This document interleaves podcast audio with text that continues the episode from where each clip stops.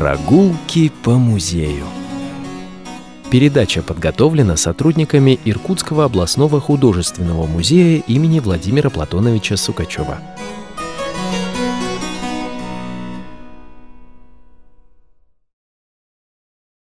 Добрый день, уважаемые радиослушатели! В эфире очередная передача «Прогулки по музею». У микрофона Ирина Терновая. Сегодня вместе со мной в студии городского радиоканала научный сотрудник галереи сибирского искусства Иркутского областного художественного музея имени Владимира Платоновича Сукачева Мария Сергеевна Маженкова. Добрый день, Мария Сергеевна. Добрый день, Ирина Ивановна. Добрый день, уважаемые радиослушатели. 1 октября в Иркутском художественном музее в главном здании на улице Ленина 5 открылась выставка «Судьба моя Иркутск». Это выставка портрета, на которой представлено около 200 произведений конца XVIII – начала XXI веков. Выставка приурочена к 360-летию города является одной из самых значимых для нашего музея в этом году. И не только потому, что сотрудники музея исследуют жанр портрета, но и потому, что ими в течение многих месяцев проводилась серьезная исследовательская работа по атрибуции представляемых произведений.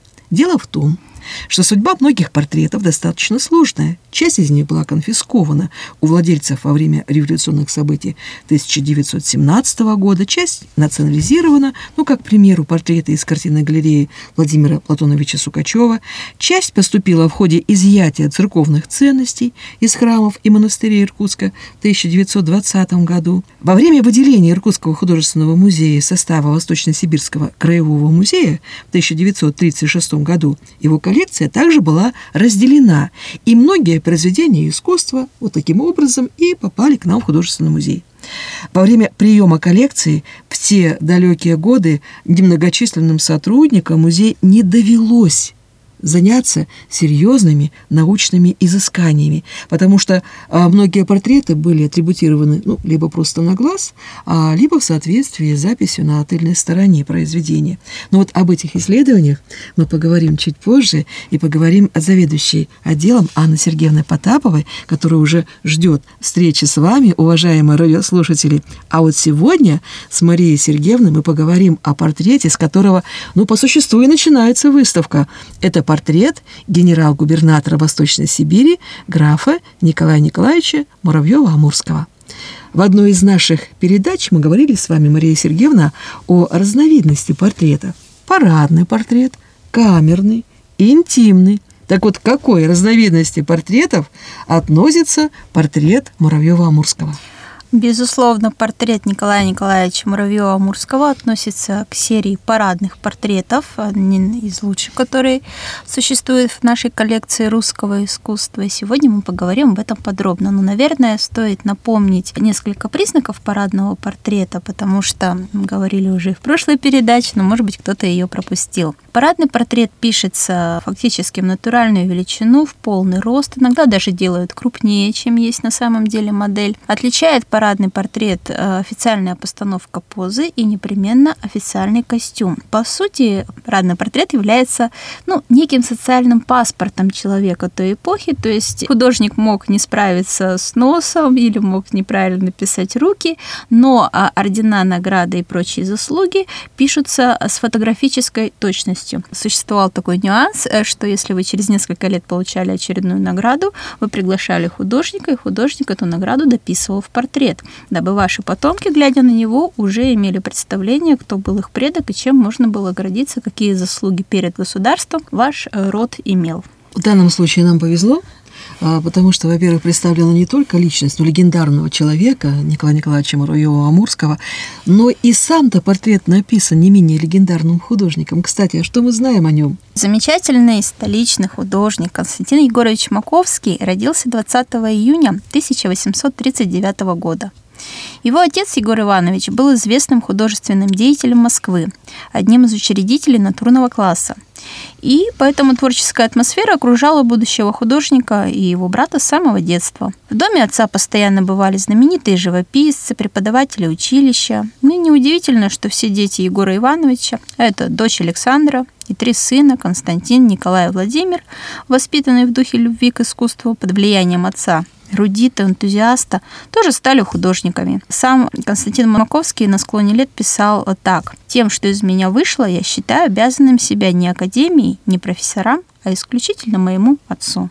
В 1861 году Константин Егорович решает начать обучение в Московском училище живописи и ваяния. И учился Маковский весьма успешно, получая многочисленные награды и призы. В 1863 году вместе с 13 другими выпускниками Академии, претендентами на большую золотую медаль, Константин Маковский отказался писать картину на предложенный сюжет из скандинавской мифологии. Да, мы, кстати, в одной из передач мы рассказывали. Да, да, да. Тогда еще, кстати, э, задавали вопрос, а почему а, все-таки сколько человек-то бунтовали, 13 или 14? И мы пришли к мнению о том, что это было 13 живописцев и один скульптор, поэтому э, правильно называть и бунт 13 или бунт 14. 14 Но да. это привело это к тому, что было создано вот такое как бы вольное товарищество самих а, художников. Да, действительно. То есть стоит пояснить, что к тому времени интересы художников уже были приближены к реалиям жизни, уже начинался реализм в искусстве, уже э, люди как-то э, не только красотой смотрели на отвлеченность идей, но им хотелось писать проблемы современного общества. В общем-то, это и побудило, это и заставило, потому что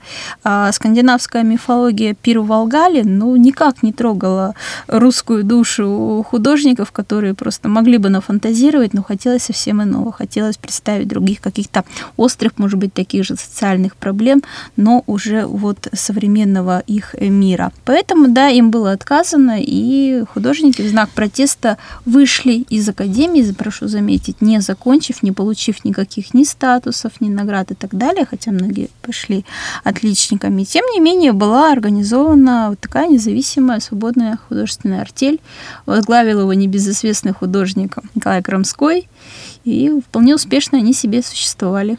Ну, там на самом деле была история достаточно любопытная, потому что мы, кстати, когда эту историю разбирали, то выяснили, что бунта по существу вот ни на чем он был э, возник. Они просто не дослушали решение комиссии, потому что там же в решении комиссии, значит, на золотую медаль э, претендовали те, кто должны были написать вот этот первый Волгалия. Или второй был вариант – написать э, тему из жизни крепостного крестьянства. Так вот, они просто не дослушали решение жюри, они покинули до объявления всех этих тем, поэтому, ну, вот, ну, что делать? Творческие люди. Творческие люди, да. Но все-таки в итоге-то ведь они же все равно стали академиками. Да, и в итоге, в общем-то, заслужили в том числе мировую славу. И так, кстати говоря, в 1872 э, году 72-73 годы художник э, Константин Маковский пишет картину «Любители соловьев», за которую он, кстати, был награжден первой премией Общества поощрения художеств и был достоин звания академика. В академию он все-таки потом вернется. Ну, я слышала о том, что ведь он получал э, очень хорошие заказы,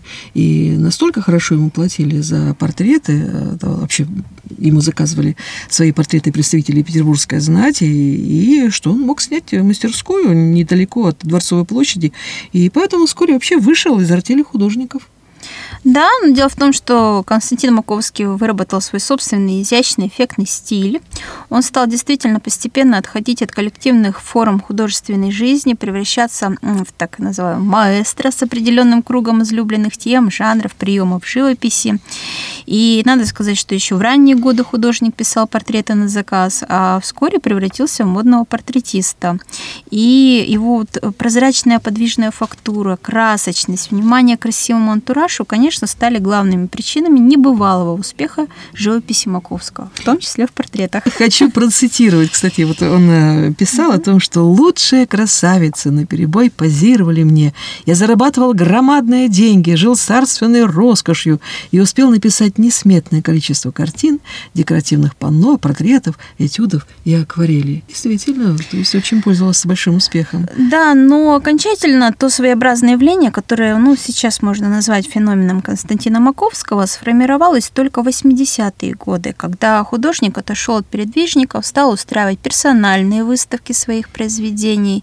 И в 1883 году он показал таким образом картину «Боярский свадебный пир в 17 столетии», которая, знаете, наверное... Да, я знаю эту историю. Лучше вы тогда о ней расскажите. Ну, которая была вкуплена в Америку, и эта работа интересна скорее с этнографической точки зрения. Вот здесь, знаете, очень важно иногда замечать, у нас то же самое по Поленову, мы иногда говорим в экскурсиях, что художник работает не только как сочинитель истории, сочинитель сюжета.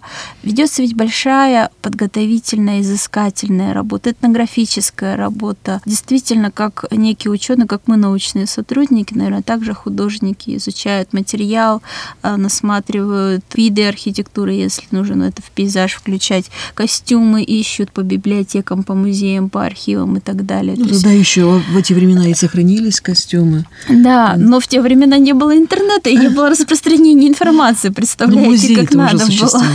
Да, но тем не менее, вот это вот э, большой такой э, действительно изыскательный труд, когда собрать с этнографической с точностью, с исторической точностью и не соврать ни в одной детали своей картины. Ну, кстати, тоже любопытная история, как эта картина попала mm-hmm. в Америку. Оказывается, что вот это полотно э, «Боярский свадебный пир» хотел купить Павел Третьяков.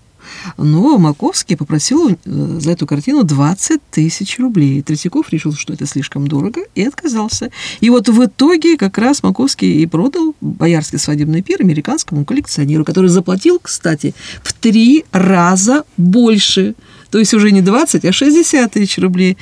Ну и вообще вот он любил Маковский бывать в США, и вот в 1880-х, 90-х годах он несколько раз там был, и действительно там картины очень хорошо продавались. Ну и, кстати, скажем, что не только там, потому что благодаря обилию бытовых подробностей, антикварной красоте антуража и благородным цветам, приведенным в единство с общим золотым тоном, эти произведения пользовались, да, действительно в России и на международных выставках, и на всемирных Всемирной выставки в 1889 году в Париже Константин Маковский за картины «Смерть Ивана Грозного», «Суд Париса» и «Демоны Тамара» был достоин золотой медали. Иностранные коллекционеры охотно покупали экзотические боярские жанры, так называемые, и поэтому большинство подобных работ художника вот ушло из России. Тем более, что вот в эти годы он покупает себе мастерскую в Париже, там проводит много времени, кстати, со своей уже второй э, женой Марии э, Матлавтиной, у нее трое детей уже от вот этого брака получается, и поэтому в Россию художник вернулся только в начале 1900-х годов. Но, насколько я знаю, там же ведь еще вот в России у него такая очень активная жизнь начинается вот в этот период. Ну, надо сказать, что в поздних работах э, Константин Маковский часто пишет на малозначительные темы, но при этом проявляет себя великолепным рассказчиком и тонким знатоком человеческой психологии. И вот его картина «Школьные товарищи», «Последняя ступень», «Приживалка», «Ожидание аудиенции», «На солнышке», э, как раз мы видим э, какие-то истории о людях, рассказанные художником. В 1918 году Константин Маковский, получив пенсию, покидает Академию художеств. Ну а 21 февраля 1920 года, увы, художника не стало. Ну вот я слышала о том, что там действительно случилась такая история, это же трагическая была у него гибель, а, что вот э, он попал просто в аварию, что на углу Садовой улицы и Невского проспекта в его экипаж резался трамвай. Вот художник упал и сильно ударился головой. Ему сделали операцию, но сердце его не выдержало, и вот он скончался. А похоронили его на Никольском кладбище Александра Невской лавры. Вот о похоронах э, его сын Сергей Маковский Маяковский писал, «Последнее свидание с отцом у его гроба запечатлелось навсегда, может быть, как самое значительное событие жизни. Я не отдавал себе отчета прежде, до какой степени близок ему. Ну, а вот э, после смерти Маковского Мария Матавтина э, продала значительную часть его коллекции старинных предметов, а на вырученные деньги она купила имение, где собиралась устроить семейный склеп. Но, однако, ее планам помешала революция. Во время беспорядков могила Маковского была разрушена и, как говорят, до нашего времени не сохранилась. Вот такая Печальная судьба. Но мы с вами все-таки давайте... но да, печальная. Да, давайте все-таки вернемся вот э, к его рассвету творческой жизни. Портретной К парадным портретам. Кстати, вот у меня такой вопрос. Вот у нас э, в музее есть совершенно замечательный портрет императрицы Марии Федоровны. А знаете ли вы, а какой император русский заказал ему свой портрет?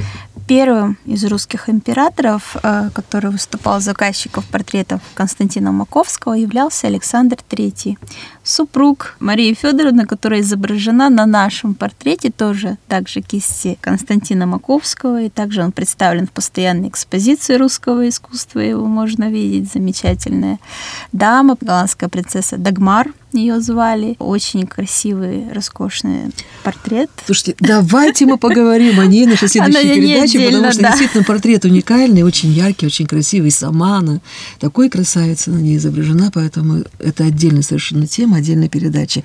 А вот давайте теперь все-таки мы с вами вернемся к Николаю Николаевичу Муравьему Амурскому. Вот вообще, что мы знаем об этом человеке? Ну, давайте я как историк все-таки небольшую справочку дам на нем. Ну, во-первых, известно, что это российский государственный деятель и дипломат. В 1858 году ему был дарован титул графа. Он был генералом от инфантерии, генерал-адъютантом.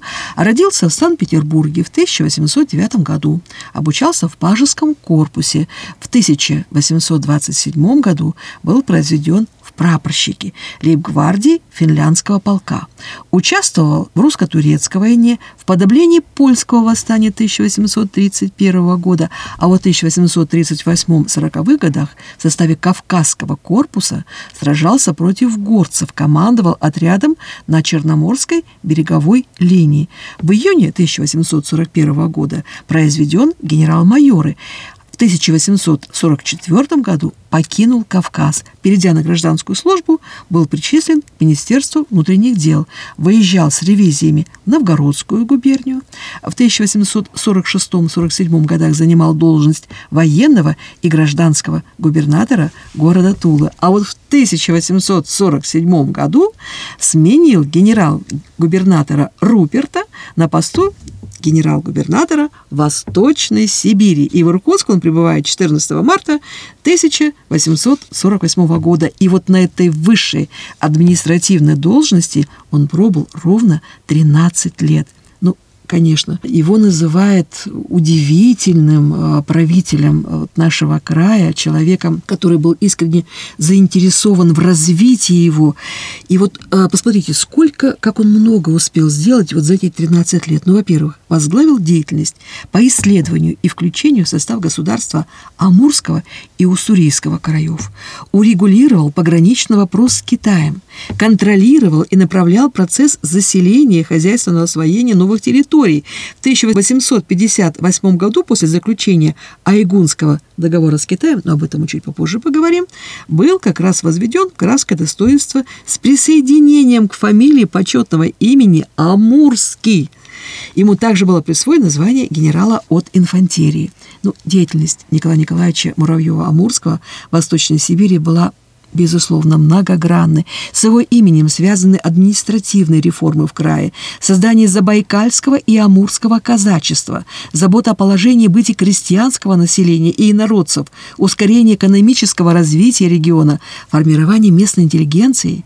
В период его управления краем в Иркутске создаются новые учебные заведения, открывается Восточно-Сибирское отделение Русского географического общества, появляется периодическая печать. Он оказывал помощь политическим политическим ссыльным, декабристам и петрошевцам. Николай Николаевич Муравьев-Амурский умер в Париже в 1881 году. Вот любопытный факт. В декабре 1990 года его останки были доставлены из Парижа во Владивосток. И 21 сентября через год, то есть 1991 года, перезахоронены рядом с обелиском его сподвижника адмирала Невельского – Вот такой очень интересный факт. С портретами исторических деятелей нередко связаны интересные истории, и, насколько мне известно, не стало исключением и вот это живописное изображение приамурского генерал-губернатора генерал-губернатора Восточной Сибири Николая Николаевича Муравьева-Амурского кисти Константина Маковского. А что это за интересная история? Ну, это действительно занимательная история, потому что, во-первых, скажем, что портрет был заказан после того, как он оставил должность. Портрет э, был инициаторами... Ну, кстати, это, это в традиции было сибиряков, то есть при пребывании вот столь видных э, деятелей иркутяне сидели и молчали, и не высказывались, допустим, в отношении того, что а вот давайте мы там возвеличим, портрет напишем. Нет, человек уезжал, и только после этого как раз сибиряки уже принимали да. решение о том, что... Оценивали да, да, работу и, и, соответственно... И, да, принимали решение об увековечении этой личности. Да, после отъезда генерал-губернатора Муравьева-Амурского из Сибири иркутяне решили заказать портрет любимого начальника, тогда было высказано. И жители обратились к своему земляку Михаилу Пескову, который учился в Петербургской императорской академии художеств. И что, кстати говоря, и стало возможным его обучением благодаря вмешательству Муравьева-Амурского. Да, кстати, мы об этом также угу. говорили в одной из наших радиопередач, просто сейчас напоминаем радиослушателям об этом удивительном да, факте. что действительно в 1854 году Песков сделал серию удачных портретов иркутских купцов и чиновников и незаурядные способности художника самородка заметил Николай Николаевич Муравьев-Амурский. Он ходатайствовал о поступлении Пескова на учебу в Академию художеств. И при этом генерал-губернатор и материально также поддерживал талантливого студента. Заказ земляков Михаил Песков передался курснику Константину ну, Слушайте, ну вот это вообще удивительный факт. А почему передал-то? Он, слушайте, такой заказ. Э, Николай Николаевич Муравьев Амурский так много сделал для того, чтобы, во-первых, Михаил Песков и уехал в Петербург, и учился, и материально помогал. Из чего вдруг? Объединяли их вместе дух бунтарства. И... Или, слушайте, или, ну, во-первых, он тогда угу. ведь уже болел. Я думаю, что, скорее всего, может быть, болезнь помешала ему написать Может портрет. быть, болезнь, может быть, неуверенность в своих силах, потому что писать э, видных По, деятелей... Да, парадные портреты, да, парадные тем портреты, более, это сложно. Это же еще оценка своих сил, и это в том числе твоя профессиональная неудача, если ты не справляешься, и ты себя можешь и так потомкам оставить, поэтому не каждый художник... Так же, как, знаете, существовало, ну и существует, наверное, в какой-то мере до сих пор, только определенный ряд художников, кто допускался писать членов императорской семьи. То есть не каждый мог э, просто взять вот и просто так написать портрет. И очень интересно, что эта тенденция в какой-то мере в 20 веке у нас просуществовала, потому что точно так же э, среди художников существовал запрет на изображение э, Ленина и Сталина. Не каждого художника допускали писать лица вождей. И здесь, конечно, вот эта вот оценка своих каких-то профессиональных сил, способностей и так далее. Но так или иначе, Маковский написал портрет Николая Николаевича Муравьева-Амурского маслом в полный рост, на холсте размером около двух метров фактически, он большой. И работа тогда экспонировалась на годичной выставке в Академии художеств, была принята столичными критиками, довольно благосклонно, кстати говоря, принята, о чем э, свидетельствует отзыв э, Варника в журнале «Северное сияние», внимание. Ловкая смелая постановка, решительность работы, блестящий колорит – все это обратило внимание публики. И портрет Муравьева-Мурского вошел в фундаментальное издание Булгакова «Наши художники», где было отмечено, что на академической выставке 1862 года посетители любовались, кроме женской головы, портретом Ушакова и особенно портретом графа Муравьева-Амурского, исполненным по заказу жителей Иркутска и находящимся по сие время в Иркутском общественном собрании. С этого портрета, отличающегося смелостью и ловкостью постановкой позы, начинается целый ряд портретов портретов Константина Маковского. И надо сказать, что эта работа действительно принесла ему славу первоклассного портретиста. Ну вот э, я слышала о том, что эти иркутяне собирали деньги для того, чтобы оплатить э, вот этот заказ. И примерно вот сколько мог стоить этот портрет? Портрет, да, цены того времени будем говорить. Нам, наверное, эти цены покажутся цифры вполне обычными, даже маленькими, но на подобные портреты в те времена цены были в диапазоне от 300 до 1000 рублей. Ну ничего себе маленькие. Если, При стоимости все в копейках. Если да? лошадь супружи стоила 3 рубля, то, простите меня, 300 рублей. Это же да. сколько ж лошадей-то можно было купить? А, кстати, парадные иногда обходились в несколько раз дороже. Да, ну так действительно суммы значительные были все-таки вот э, среди иркутян они были собраны. И вот я опять вспоминаю Пескова, да, это же вот отказаться от такой суммы денег в пользу своего товарища.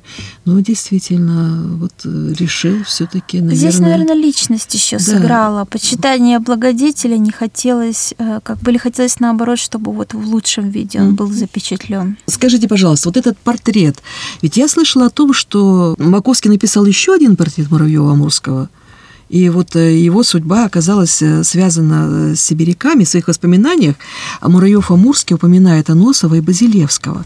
А, дело в том, что Николай Павлович Аносов служил при Муравьеве Амурском горным инженером. Он участвовал в Амурской экспедиции 1854 года, открывал золотые месторождения на Амуре. И в 1864 году Аносов заказал Маковскому портрет генерал-губернатора для себя любимого.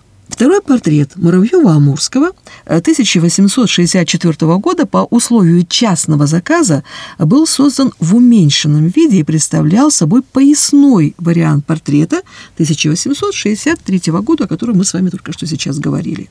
При этом Маковский изменил композиционное решение, уделил больше внимания психологической составляющей личности. После смерти Аносова портрет купил Базилевский, сын сибирского золотопромышленника, действительного статского советника, филантропа Ивана Федоровича Базилевского. Он преподнес второй портрет Муравьева-Амурского племяннику графа Валерьяну Валерьяновичу Муравьеву-Амурскому в качестве свадебного подарка. Первый портрет Муравьева-Амурского находился на обозрении общественности в присутственных местах Иркутска. Впоследствии он стал образцом для создания памятника Муравьеву-Амурскому. А вот второй экспонировался на выставке 1905 года. Журнальная пресса сообщала, что выставка устраивается под высочайшим его величество государя-императора покровительством. Председателем организационного комитета выставки состоит его императорское высочество, великий князь Николай Михайлович. Ну, выставка была связана и с Дальним Востоком и устроена в пользу вдов и сирот воинов, павших в русско-японской войне 1905 года. Пресса отмечала, что она проходит в годину тяжелых для русского чувства событий, совершающихся на Дальнем Востоке – в петербургских газетах напечатали полемику художника Маковского с организатором выставки Сергеем Дягилевым. Маковский был недоволен тем, что Дягилев выставил второй портрет Муравьева-Амурского, который художник называл копией, уменьшенным повторением. Он негодовал. Не лучше ли было вовсе не выставлять мои произведения, чем позорить меня такой мелочью? Маковский ожидал, что будет представлен первый портрет из Иркутска – до 1917 года владельцем второго портрета, то есть 1864 года, был граф Валериан Муравьев-Амурский. Затем он доверил семейную реликвию на хранение бывшему камергеру высочайшего двора, действительному статскому советнику, члену попечительского комитета о сестрах милосердия Красного Креста, художнику-любителю Дмитрию Владимировичу Юферову. 25 сентября 1918 года Юферов передал портрет в Русский музей на временное хранение, сроки которого неоднократно продлевались. Но в 1925 году он перешел на постоянное хранение.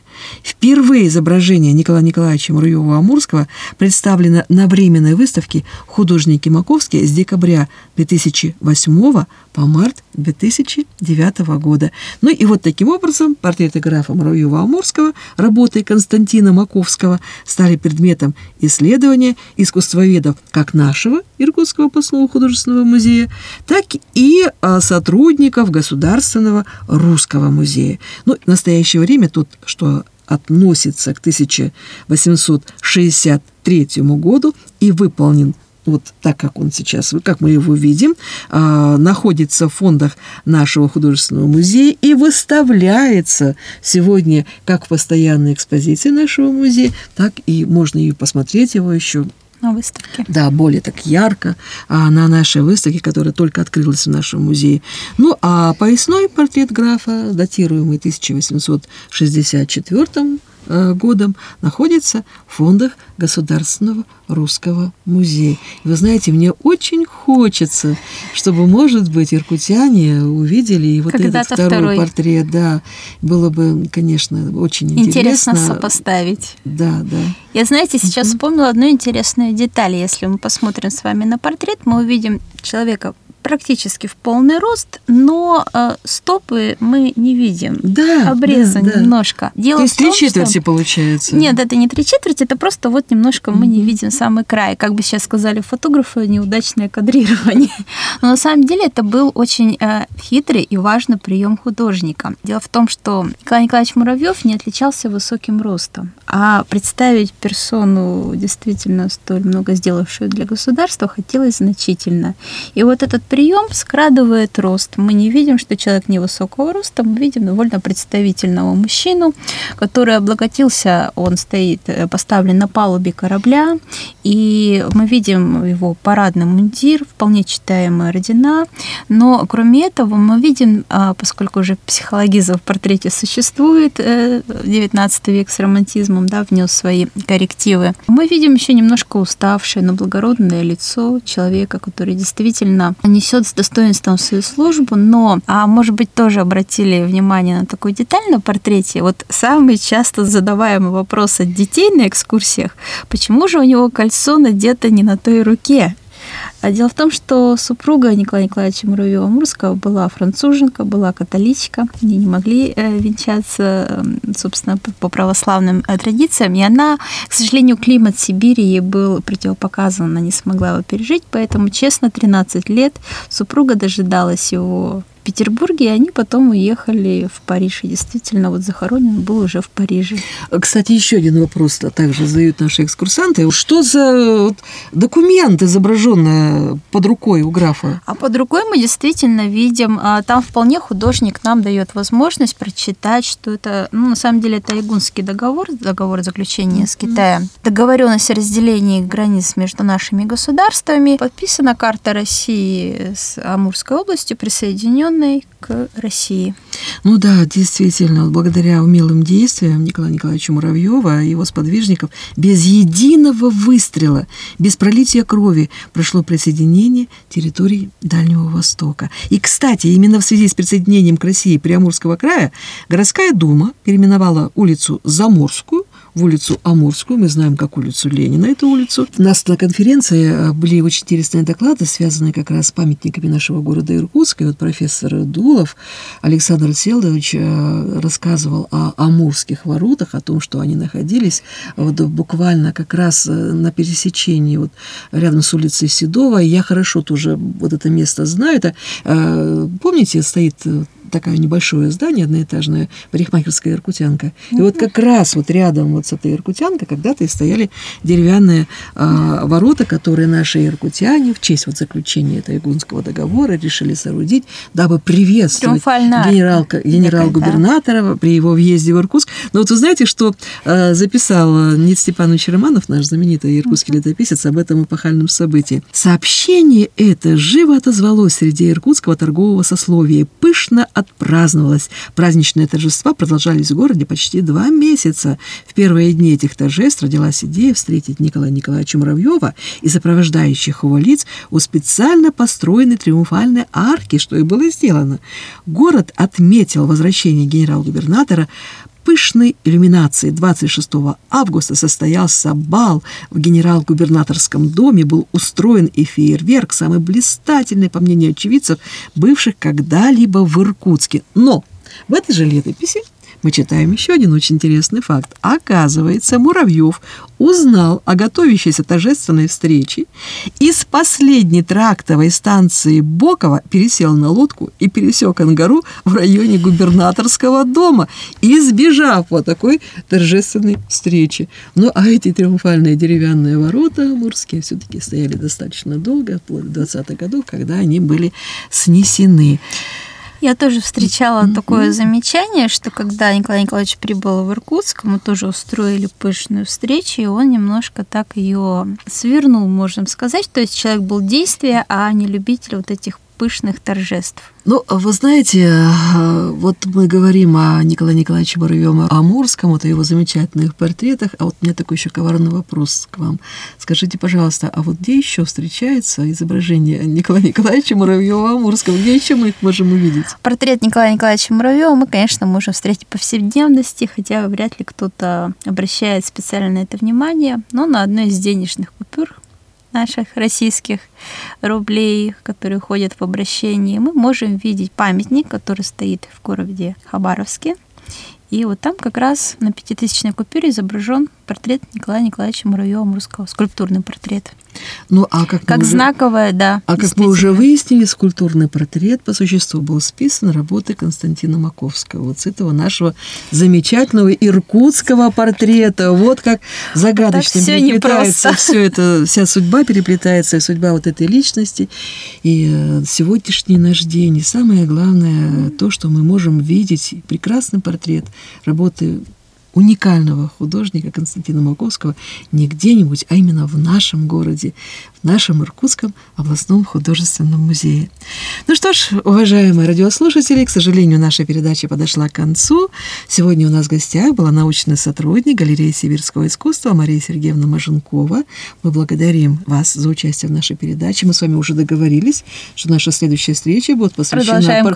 Продолжаем да, Маковского. путешествовать по нашему музею по его прекрасным произведениям. Портрет э, Марии Федоровны, Федоровна. у нас с вами впереди.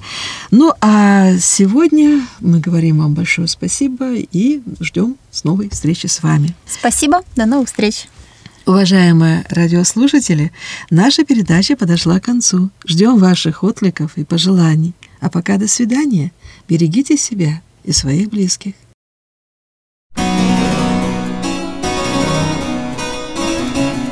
Прогулки по музею. Передача подготовлена сотрудниками Иркутского областного художественного музея имени Владимира Платоновича Сукачева.